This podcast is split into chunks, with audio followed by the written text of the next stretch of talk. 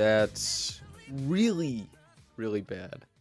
The Raptors lose to the Atlanta Hawks 125 to 104 in a game that can be summed up in basically one statistic, which I will read for you right now. The Raptors shot 40 of 77. That's good for 52% from the floor.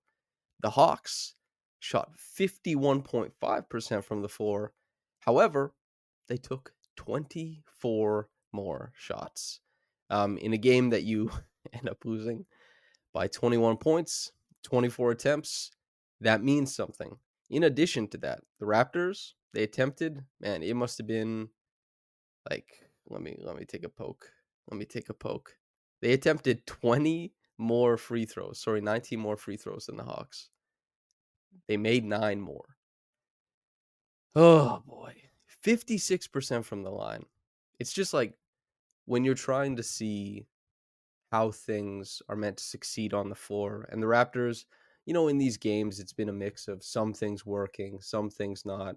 You know, in some games the defense holds up, in other games maybe not so much. In some games the offense kind of hums along and it looks all right. In this game the offense does look decent. Um, they get no extra possessions though. Zero points off of putbacks in this game for a roster that is supposed to yield a bunch of secondary chances. For a roster that's supposed to be able to, with size at four positions, be able to put pressure on the offensive glass, they're not able to put pressure anywhere. And in fact, give up a bunch of it to Atlanta.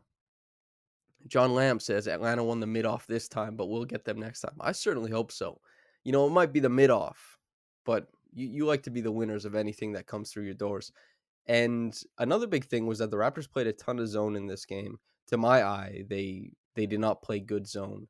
And they were undone by the simplest zone buster that there is, which is the cross screen at the top. Uh, it was kind of funny. I remember when I was going through so much of the Raptors' zone offense in 2021 22 because teams started playing a ton of zone against them because they couldn't shoot. And I was like, why don't the Raptors just run cross screens? And the answer mostly was that Fred VanVleet is not really uh, dynamic enough to make use of cross screens, not really dynamic enough to to pop off, let's say. And Trae Young, he can pop off with cross screens.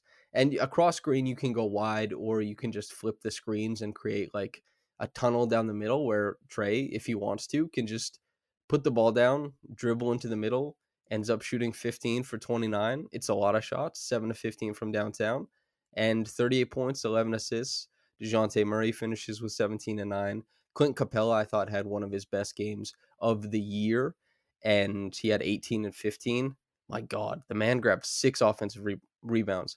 Okongwu, four offensive rebounds. Saddiq Bey, three offensive rebounds. One apiece for Forrest Young and Dejounte Murray.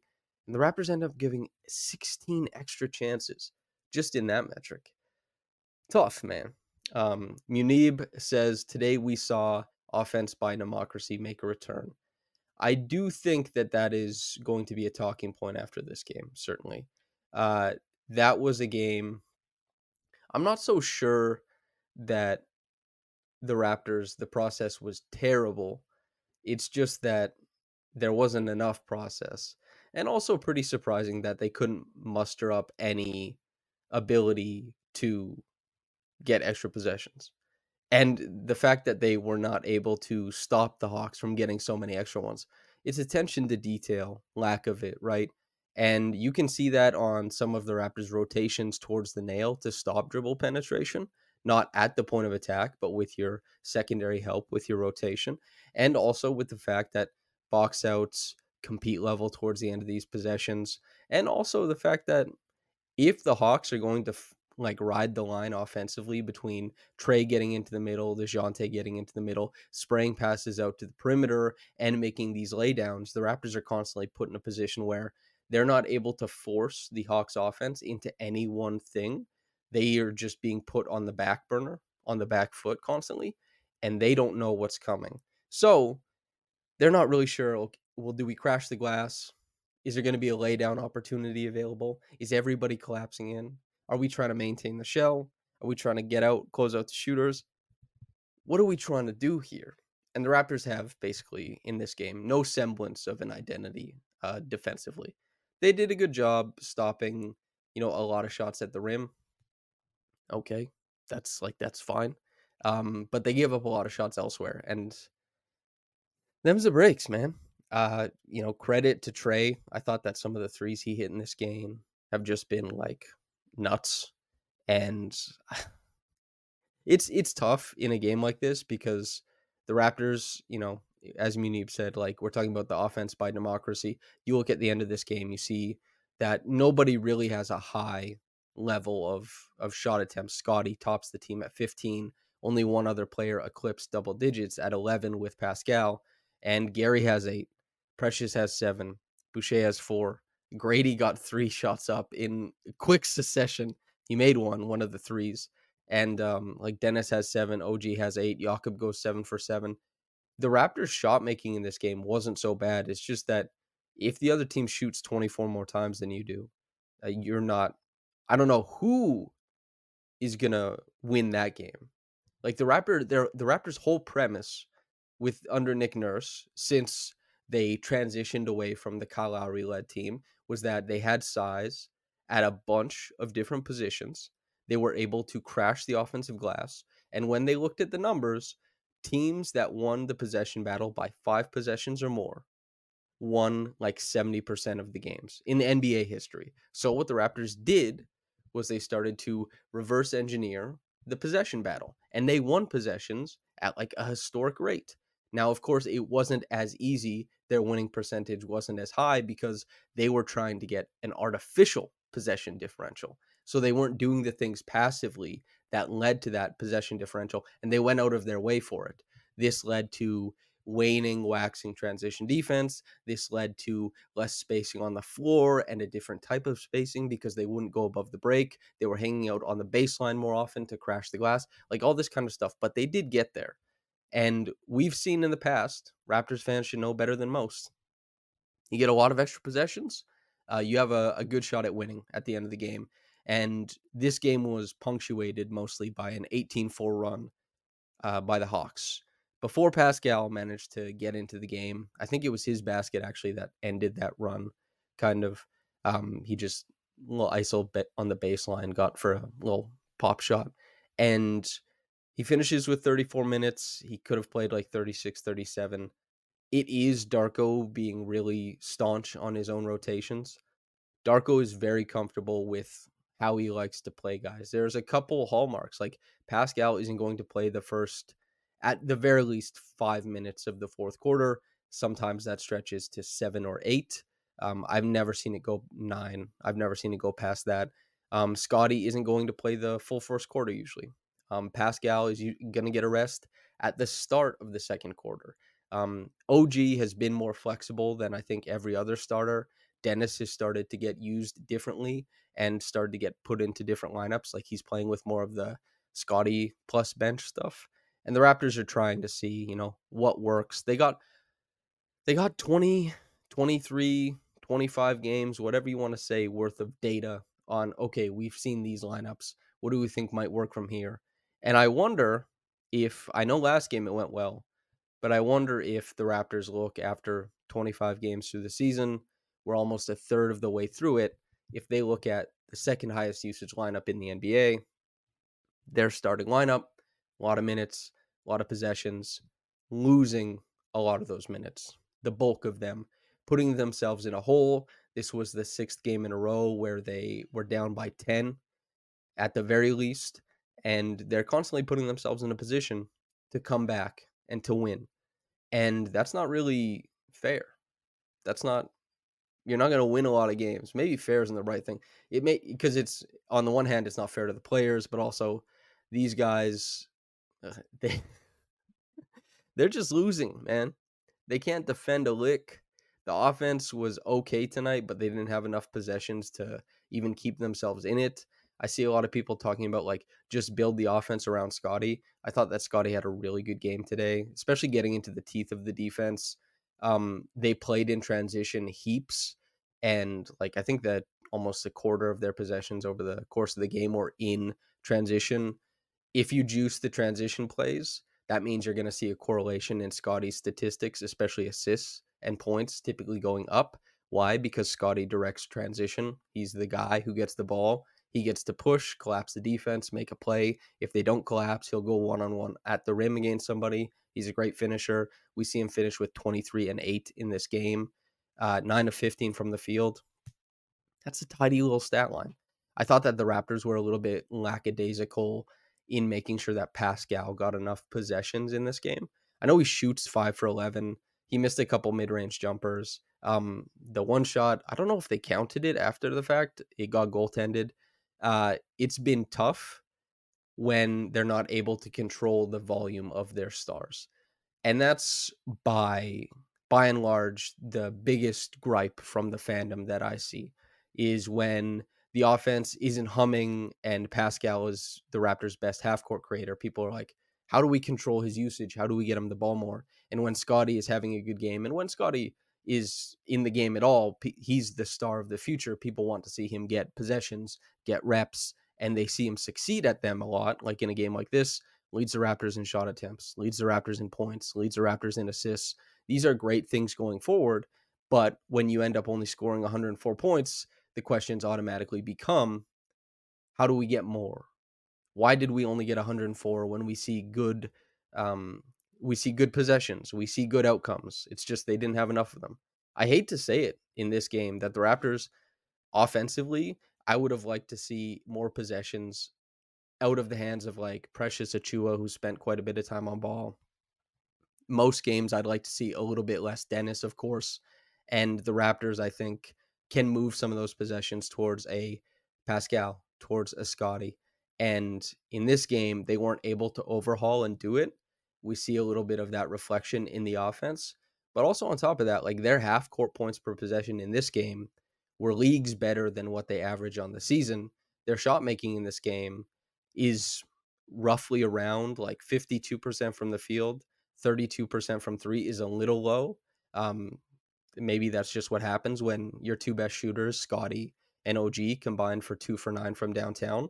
But you get two for two from Malachi, who I thought had a great game. You get two of five from Gary. And the Raptors, the big thing, no rebounds, no passion, no aggression, no vision. What are we doing here? And not only that, but maybe you look at this game and say they could have grounded out, grinded it out.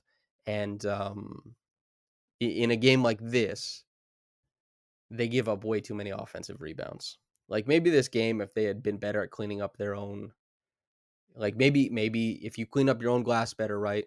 then Scotty gets more rebounds, or Scotty is able to push and Scotty is able to get out in transition. You can juice your numbers that way.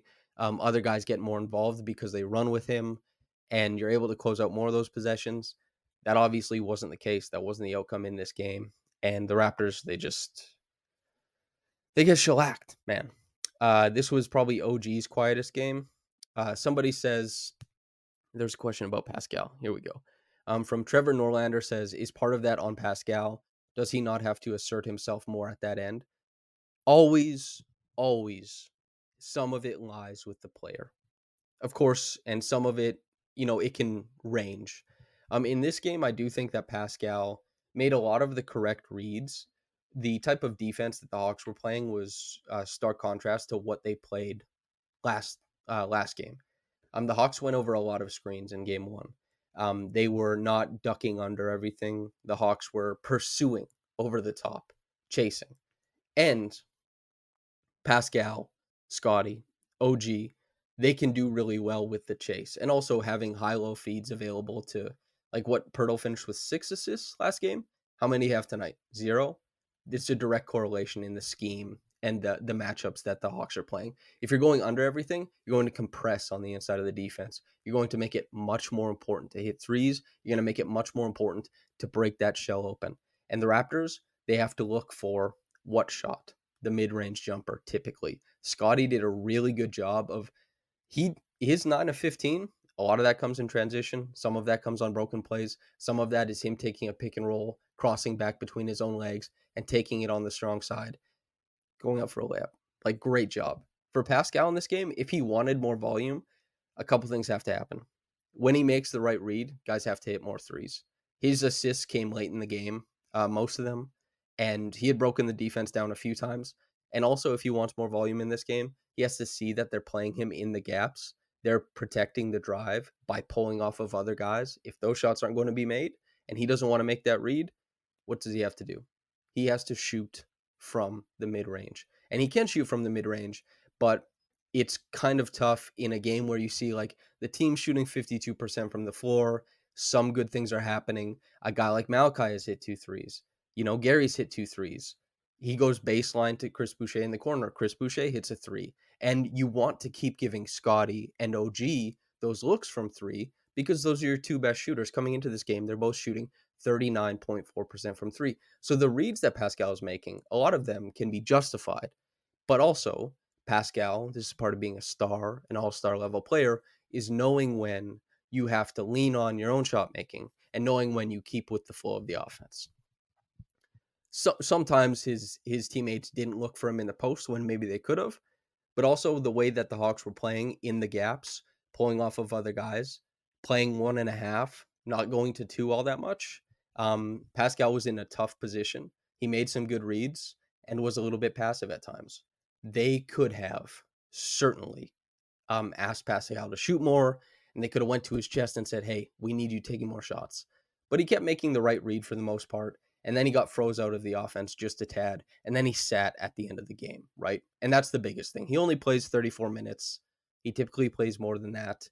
The shot chart is going to skew ideally towards Scotty and Pascal in the clutch. Um, they've their shot making both of them in the clutch per NBA stats. I think have been really good, and the Raptors didn't get that opportunity. So that's kind of the big thing. So Pascal, some of that is just lack of aggression on his own end. Some of that is credit to the Hawks. The Hawks played big in this game. Like you get a lot of minutes with Okongwu, you get a lot of minutes with Capela. You have Saddiq Bey there. You have Dejounte Murray in the gaps. He has a big wingspan. He's a big guard in that sense. He's pretty good with digs. Guess what? If you're if you're a, a wing who wants to drive middle like Pascal does, you're going to see a lot of attention. So I think that is my answer for the the Pascal stuff as far as like contextualizing it and couching it. Those are the motivators for why that happened. And then the quick answer for like whose fault is it? Um, a little bit teammates looking him off when they probably shouldn't because he was able to bend the defense. A little bit himself passing out of maybe passing a little bit early against some looks where a guy is stunting him instead of coming all the way in for the double. Take that escape dribble, drag them farther to the baseline, create a more open shot for your guy above the break. Some of that is like decision making and aggression. That's that's how it shakes out. Um, Scottie, I think, did such a good job at picking his spots in this game. Really, really impressive. Uh, that's probably the biggest takeaway anybody should have after this game is like, hey, we got 23 points, eight assists from Scotty, two blocks, and both of them coming way out of nowhere. Like peeling off of a dude, coming from behind, swatting that and just like really great sense for defensive playmaking. Um, he got a steal as well, although I think that one just fell into his hands. And uh, that's kind of the way it shakes out. Really impressive from Scotty. The Raptors, they lost this one on the glass. Like this game was lost on the glass because they're what they were trying to, which also that is a zone defense thing as well, right? When you play zone, your partner for boxing out and going up is you know it's less apparent. Everybody is every team always struggles more with rebounding against zone. Um, it's also why Tristan Thompson had like a crazy run of rebounding with the Cavs because they started to see some zone. He's just chewing it up on the inside, getting to the ball. And the Raptors, they struggled with that. Way too many more possessions for the Hawks in this game. Just way, way too many more. You can't come back from 24 shot differential.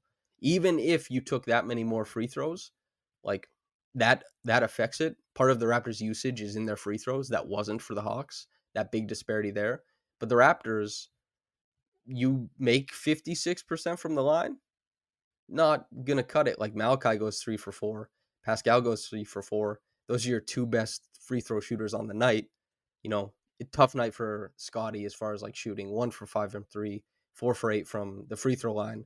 Don't want to harp on that too much. I think Scottie's been sublime this season. Didn't have it tonight from the free throw line or from three. Oh well. Like we move. Uh one for two for Precious, two for five for Chris Boucher. And especially during that run, you see like Chris is making these really good cuts. Scotty's feeding him. And Chris, you know, you get to the line, you get fouled, and they just don't fall in. What do you do, man? It's uh it's been tough. Um yeah. it's it's a tough game when you can't rebound and you can't defend. And the Raptors, there's been a couple games this season where they've been able to outscore teams. There's been a couple games this season where they've been able to out defense teams. There hasn't been enough where those two things coalesce and they look like a good team. Uh, I think that the Hawks coming into Toronto, you know, not necessarily a back to back, but that two game series, I think that they had an opportunity to take two. James says our best chance at a pizza party and we blew it. I think that's accurate, man. Um, I did a podcast with Curly. We recorded it around noon today, and he asked me if I thought the Raptors would win tonight. And I said, Yeah, I think they do, and I think they get that pizza party. But it's not looking like it. Uh, the pizza party is a it's a hilarious subplot of this season. Uh, winning three games in a row used to be just like a mindless thing that happened for these Raptors. Uh, they used to win like six in the blink of an eye. You'd be like, oh, they won six games in a row. If they didn't win three in a row, you'd be like, oh, that's a little disappointing. Over a 10 game stretch, you'd be like, like, at least three of these are happening in succession. And that's tough, man. That's not at all. the the the expectations have been lowered. But of course they have, right? Because the Raptors have not been succeeding at the same level for quite some time. They brought in a coach who is definitely geared more towards the future than the present, although it's his job to sidle the both and make those two, you know, I use the term coalesce already on the podcast, but sure, we can use it again to marry those two things together. And he's maybe struggled a bit with it, but this is a Raptors team that is struggling at a lot of the things that everyone expected them to struggle at. And this is also a team that is underperforming defensively. When I look at the defense, I didn't really like the decision to go to zone. Um, I know there's coaches in the NBA and decision makers in the NBA that don't like zone, don't like relying on it because they think it drills in bad um, foundational things into the players. It makes them think like you don't, it takes out that dog in them to stick a guy. Same with uh, a lot of like peel switching and nexting, some of those like hyper vigilant off ball rotations to help guys with their point of attack defense. Some teams don't like to do that because they think it's wrong for their foundational defense, even if it does better. And that's like, that's tough. Um, the Raptors, they do play some of the more aggressive schemes. They are have been aggressive at times, pulling off of different places to try and stopgap the point of attack stuff, which has been much worse than it was early on in the season. Dennis has been worse there. Um, Pascal is being asked to guard at the point of attack a lot. He's been a little bit more disappointing there than he was at the start of the season, although he was never at Dennis's level. Dennis was really strong to start the year. And the Raptors as a whole, their rotation at the back end to help those guys isn't as quickly. And so isn't as quick, sorry, isn't coming as quickly. And also, if you're not coming quickly, but you're still coming, you're still leaving the guy behind you, right? You're still leaving somebody open. So if you're going to make the rotation, don't kind of like kick it around. Don't don't be like, oh, I don't know if I'm gonna get there. Hmm, ha. You gotta be aggressive with it. Commit to what you're playing. And the Raptors, I think, have uh, a bit of a problem recently with committing to what they're doing defensively. And I don't think it's that what they're doing defensively is that complicated. I think some of it is effort. And that effort can be seen across the board. Like even OG, who is the like gold star, you're the defender. You're you're in contention for awards around defending. Every star in the league is whispering to their agent like, put it out there. We want this guy on our team. They and then everybody talks to Masai like, where's OG? Can we pair him with our star? All this kind of stuff even he has been like eh, defensively. That's where this team has been on that end of the floor. Like, sure, they outscore the Hawks like crazy last game. They didn't have it this game. Um, uh, from Coco, she asks, so the problem, sorry, Coco asks, so the problem with defense is a lack of decisiveness from my perspective, partially. Um, I also think that the Raptors, they, by playing bigger, are naturally a little bit less quick, a little bit slower at the point of attack. This means they're going to allow more pressure coming downhill, which means that they lean on their decisiveness a little bit more than other teams do. Uh, you can look at the New York Knicks as a good example. The Knicks play kind of big, and they also have to work on their decisiveness, and they are very decisive and they're very committed. So their help in the lane is typically very impressive, and there is a ton of commitment, and they use their length to recover to the rest of the floor, and they use their size at the rim. The Raptors are not achieving that same level of defense as the Knicks, despite having a similar talent level, I would say, because the level of commitment is not exactly there. I think those teams are really um, good comparisons for success on defense and underperforming on defense. And yeah, the Raptors, it's been disappointing. Glad to see another seven for seven game from Jakob. He still remains one of the best finishers in the league. He is ever impressive when he gets to step in stride whether he's speeding to the rim, beating guys to the glass, or using a dribble, using that drag slew foot move through the paint to get that extra step. Kind of, it's a manipulation the same way that Harden uses the gather step. He's really clever. He has a soft touch, but you can't control for his volume either. And it's not like you can just give Jakob possessions and say, here you go, create. Jakob scores when somebody else, typically one of Pascal, Barnes, or Schroeder. In this game, it was actually OG early on. Gets downhill, draws the second defender, finds Jakob. Jakob finishes from there. But you can't control for his volume.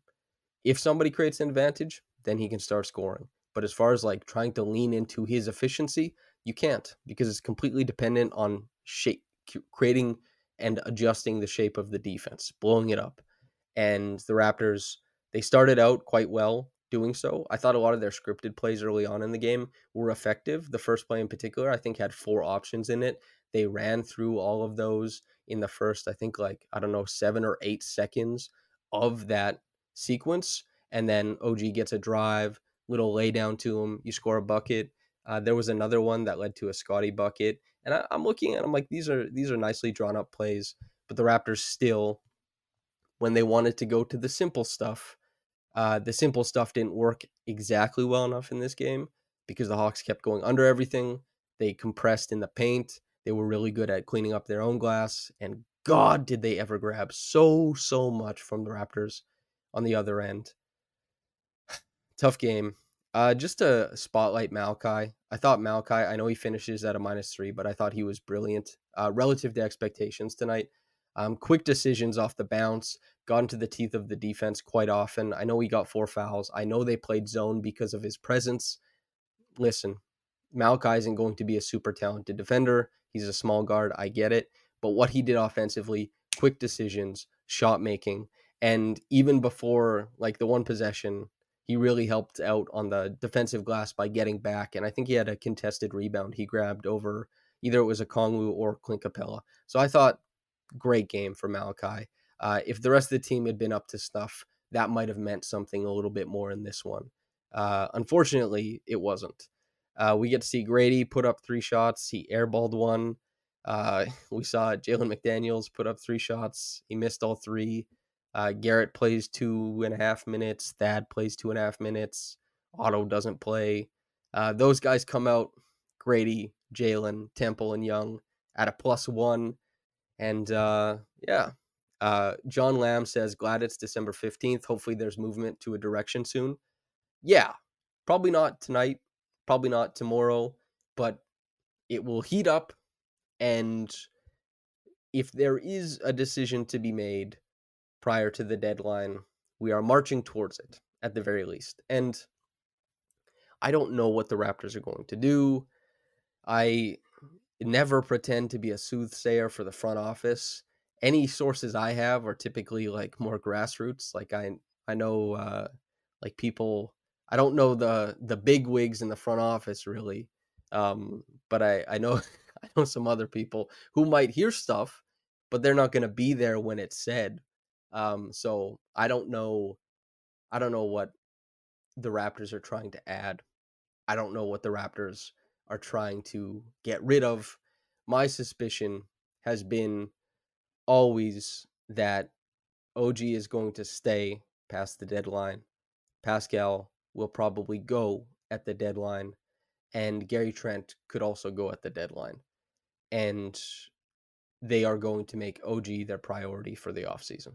Re signing him, doing so with a larger role for him promised to him, and maybe we'll see the Raptors kind of giving a showcase of that in the post Pascal era, um, giving OG more possessions to kind of see what he wants to do, how he likes it, as like an audition from the team to player to say, you have a bigger role here if you resign, and we could also potentially give you the most money. Um, Simon asks, What is my opinion on Keegan Murray? Uh, I talked to Curly. We talked about this on the podcast earlier today. Uh, a different podcast, uh, the Live by the Three podcast, which is Curly's, which is great if anybody wants to listen. I think Keegan is probably, uh, as far as the mix between good player now and prospect in the future, he is the the highest bar that the Raptors could get in a return for either OG or Pascal. Uh, I like I really like a guy like Nembhard. I like some of the Hawks prospects, but as far as like proven impact already, expected impact in the future, I think that Keegan is probably the the high bar. Um, I think Keegan Murray is really impressive. His defense this year has been nuts. Um, he could look really well, like he could look really, really good next to uh, Scottie, in my opinion. And I think he's having a down shooting year, but I believe in the shot. I believe in some of the progressive reads that he makes when he puts the ball down. And he has size and he really cares defensively. And um, yeah, Music Deli says all I know is if the Raptors do trade Pascal, they'll find a way to not get any shooters out of the deal. Oh man, that would be funny. um, I hope that's not the case. Pascal has been one of my. I've had such a joy covering Pascal's game over the past however many years.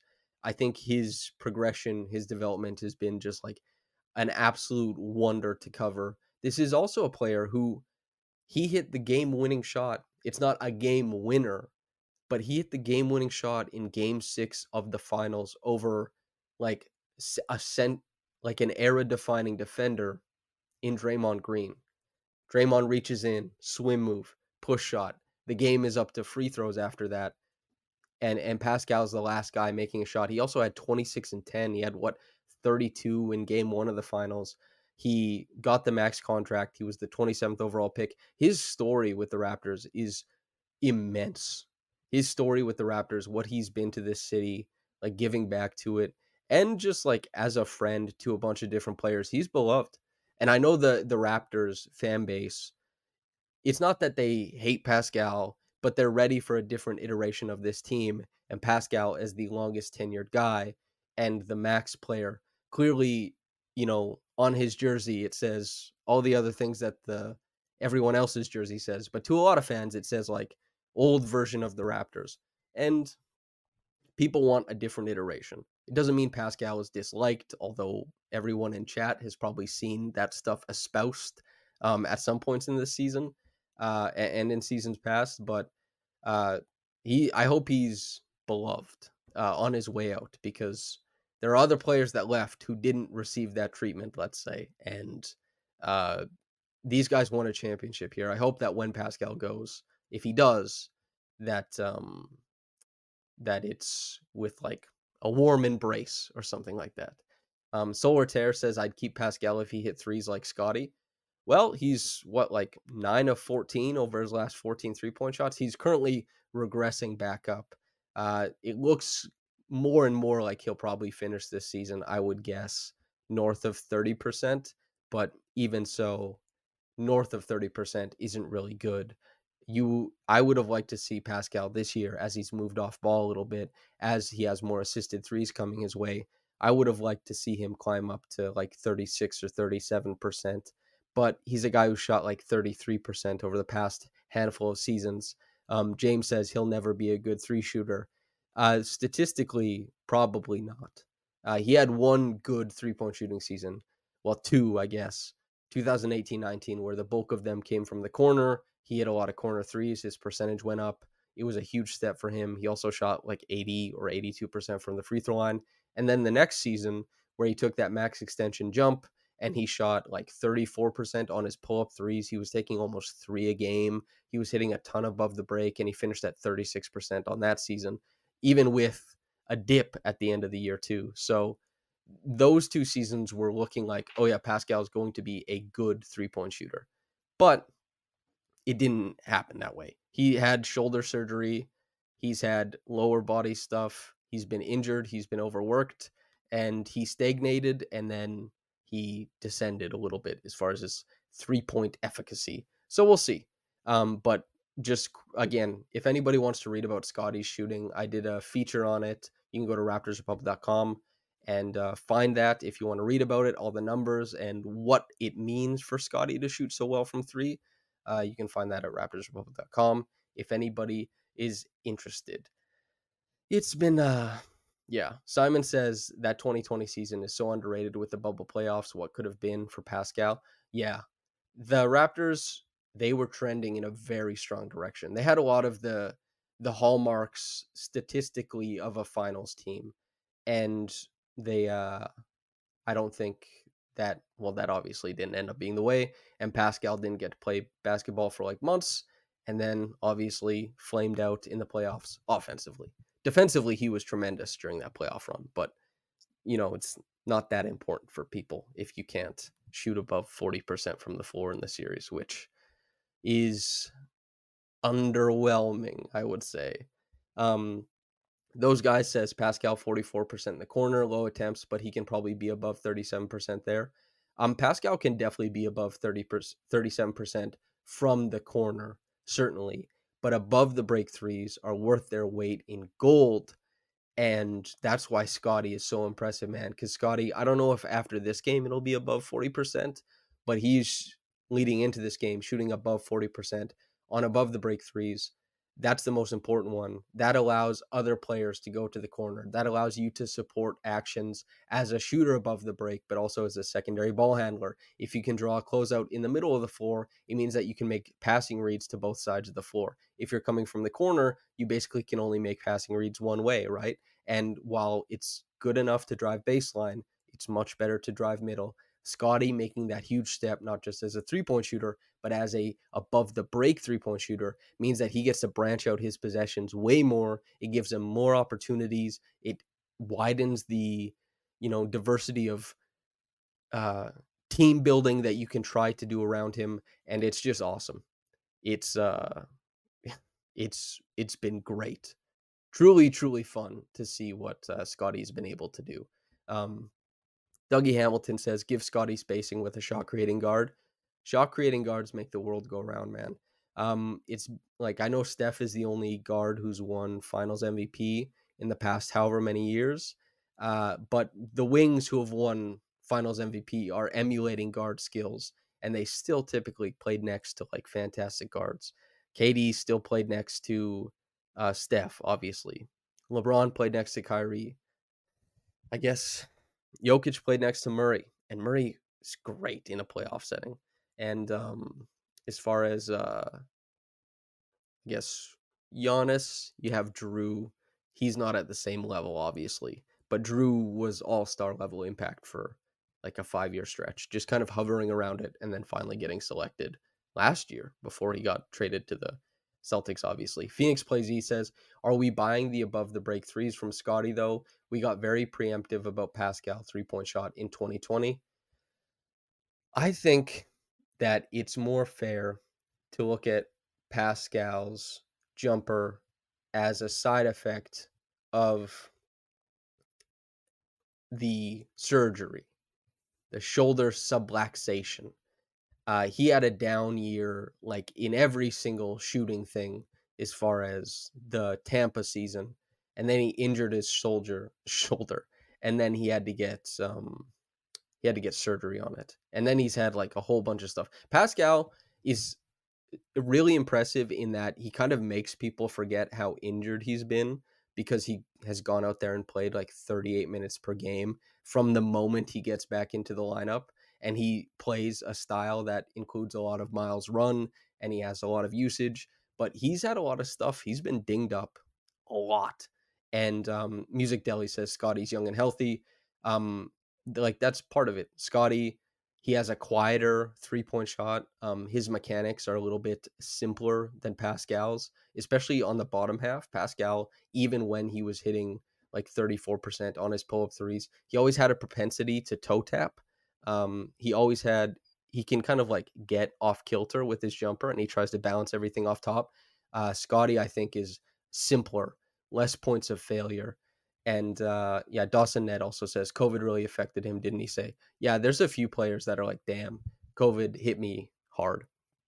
So yeah, it's uh oh here's a here's a fun number just for everybody listening. Phoenix, hell yeah, for just digging in for numbers. Uh uh, you say best playoff defenses in, in NBA history relative to opposing offenses.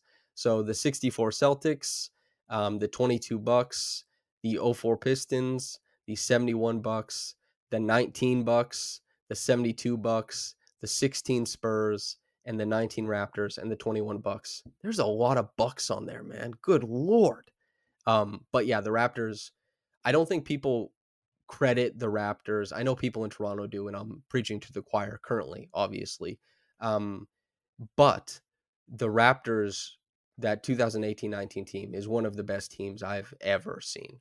Of course, some of the best teams I've ever seen have been like the Chris Paul and Harden Rockets that very nearly beat the Warriors. Of course, it's the Warriors themselves, but in the past 25 years, that Raptors team was insane. Uh, their defense was nuts, obviously historically good. Their diversity of offensive looks, the things they could go to between like Pascal, Marc Gasol in their secondary stuff and then an offense led by Kyle Lowry and Kawhi Leonard, both at the peak of their powers, that team was nuts. Um, I love looking back at that team because they played incredibly good. Uh, like they, they just played a bunch of different styles and they succeeded at all of them. Very, very talented. Simon says, you know, it's a rough game when we draft when we drift into 19 Raptors talks. I'll never stiff arm that away. Phoenix brings it up. I'll I'll gladly drift myself into there. Um, 125 to 104 for the Hawks over the Raptors. And uh, Phoenix says people don't like us because of the KD slash Clay injuries. That's true. Um, that was crazy. That game five when KD came in, he made those like hand and face. He made every jumper that looked at him. I was like, damn, man, this is nuts. And uh, obviously, they end up winning. There's injuries there. And then Clay also, like, he tore his ACL and then he tore his Achilles while coming back. That was crazy. Um, and then the Warriors came back and won it. But as you say, Phoenix plays you play who's in front of you. I, this is something I specifically never do. I do not try and litigate championships. I hate when people do that. What do you want them to do? Everyone went to the games, everybody paid, everyone buys in and then afterwards everyone wants to pretend like oh but this and this happened. Who cares man? Did you lift the thing? Okay you lifted it, it says it your name there? Okay you won. You know if you want to say like which was better i don't know that's fine. Which are the best teams of all time? Fine but as far as like people try and say like no this doesn't count this was a cheap ring all that kind of stuff not even just for the raptors but i mean other teams, if you win, you win. Players risk their bodies. Players risk their bodies for those championships. Like if if that chip doesn't count, why did Clay tear his ACL? What did he tear his ACL for? What did KD tear his Achilles for? You know, that kind of stuff. Anyway, we've gone far afield. Um, 125 to 104, the Hawks beat the Raptors. If you got in at the start of this, obviously you heard me talk a lot about the game at hand and obviously we drifted certainly uh, towards the 2019 uh, championship Raptors. I think that is where I'm going to leave it. Uh, we're going to wrap up the podcast. And uh, thanks to everybody for listening. I'm sorry I missed the last game. Uh, them's the breaks. Uh, holiday season coming up. Just like I hope everybody who gets to celebrate it, enjoy it. Uh, we'll be talking a few times over the duration. Uh, I'm going back to Saskatchewan to enjoy it with my family, so that'll be fun. Maybe we'll get my mom to pop in on one of these and give her opinion on the Raptors. We'll see, man. We'll see. Okay. Thanks to everybody for listening. Uh, like the video on your way out. It suggests it to other people. It's free and it supports the channel, which is good. And if you have money you'd like to throw at me for supporting, the best way to do so is to support RaptorsRepublic.com. As everybody knows, there's been a ton of Christmas time layoffs from like CBC to Yahoo Sports Canada blowing up entirely. And people in this industry, job security is not easy. Raptors Republic is trying to give job security and allow themselves to platform and jumpstart a diverse set of writers who don't have to go through the um, predatory free internship slash whatever cycle and uh, successfully has done so has gotten people into the industry. So you can subscribe over there to support rr that's what we do. That's what we aim to do. Thanks to everybody for listening in. I've been samson folk and whether you got into this on your walk with your dog late at night or live i appreciate the hell out of you. Have a blessed day and goodbye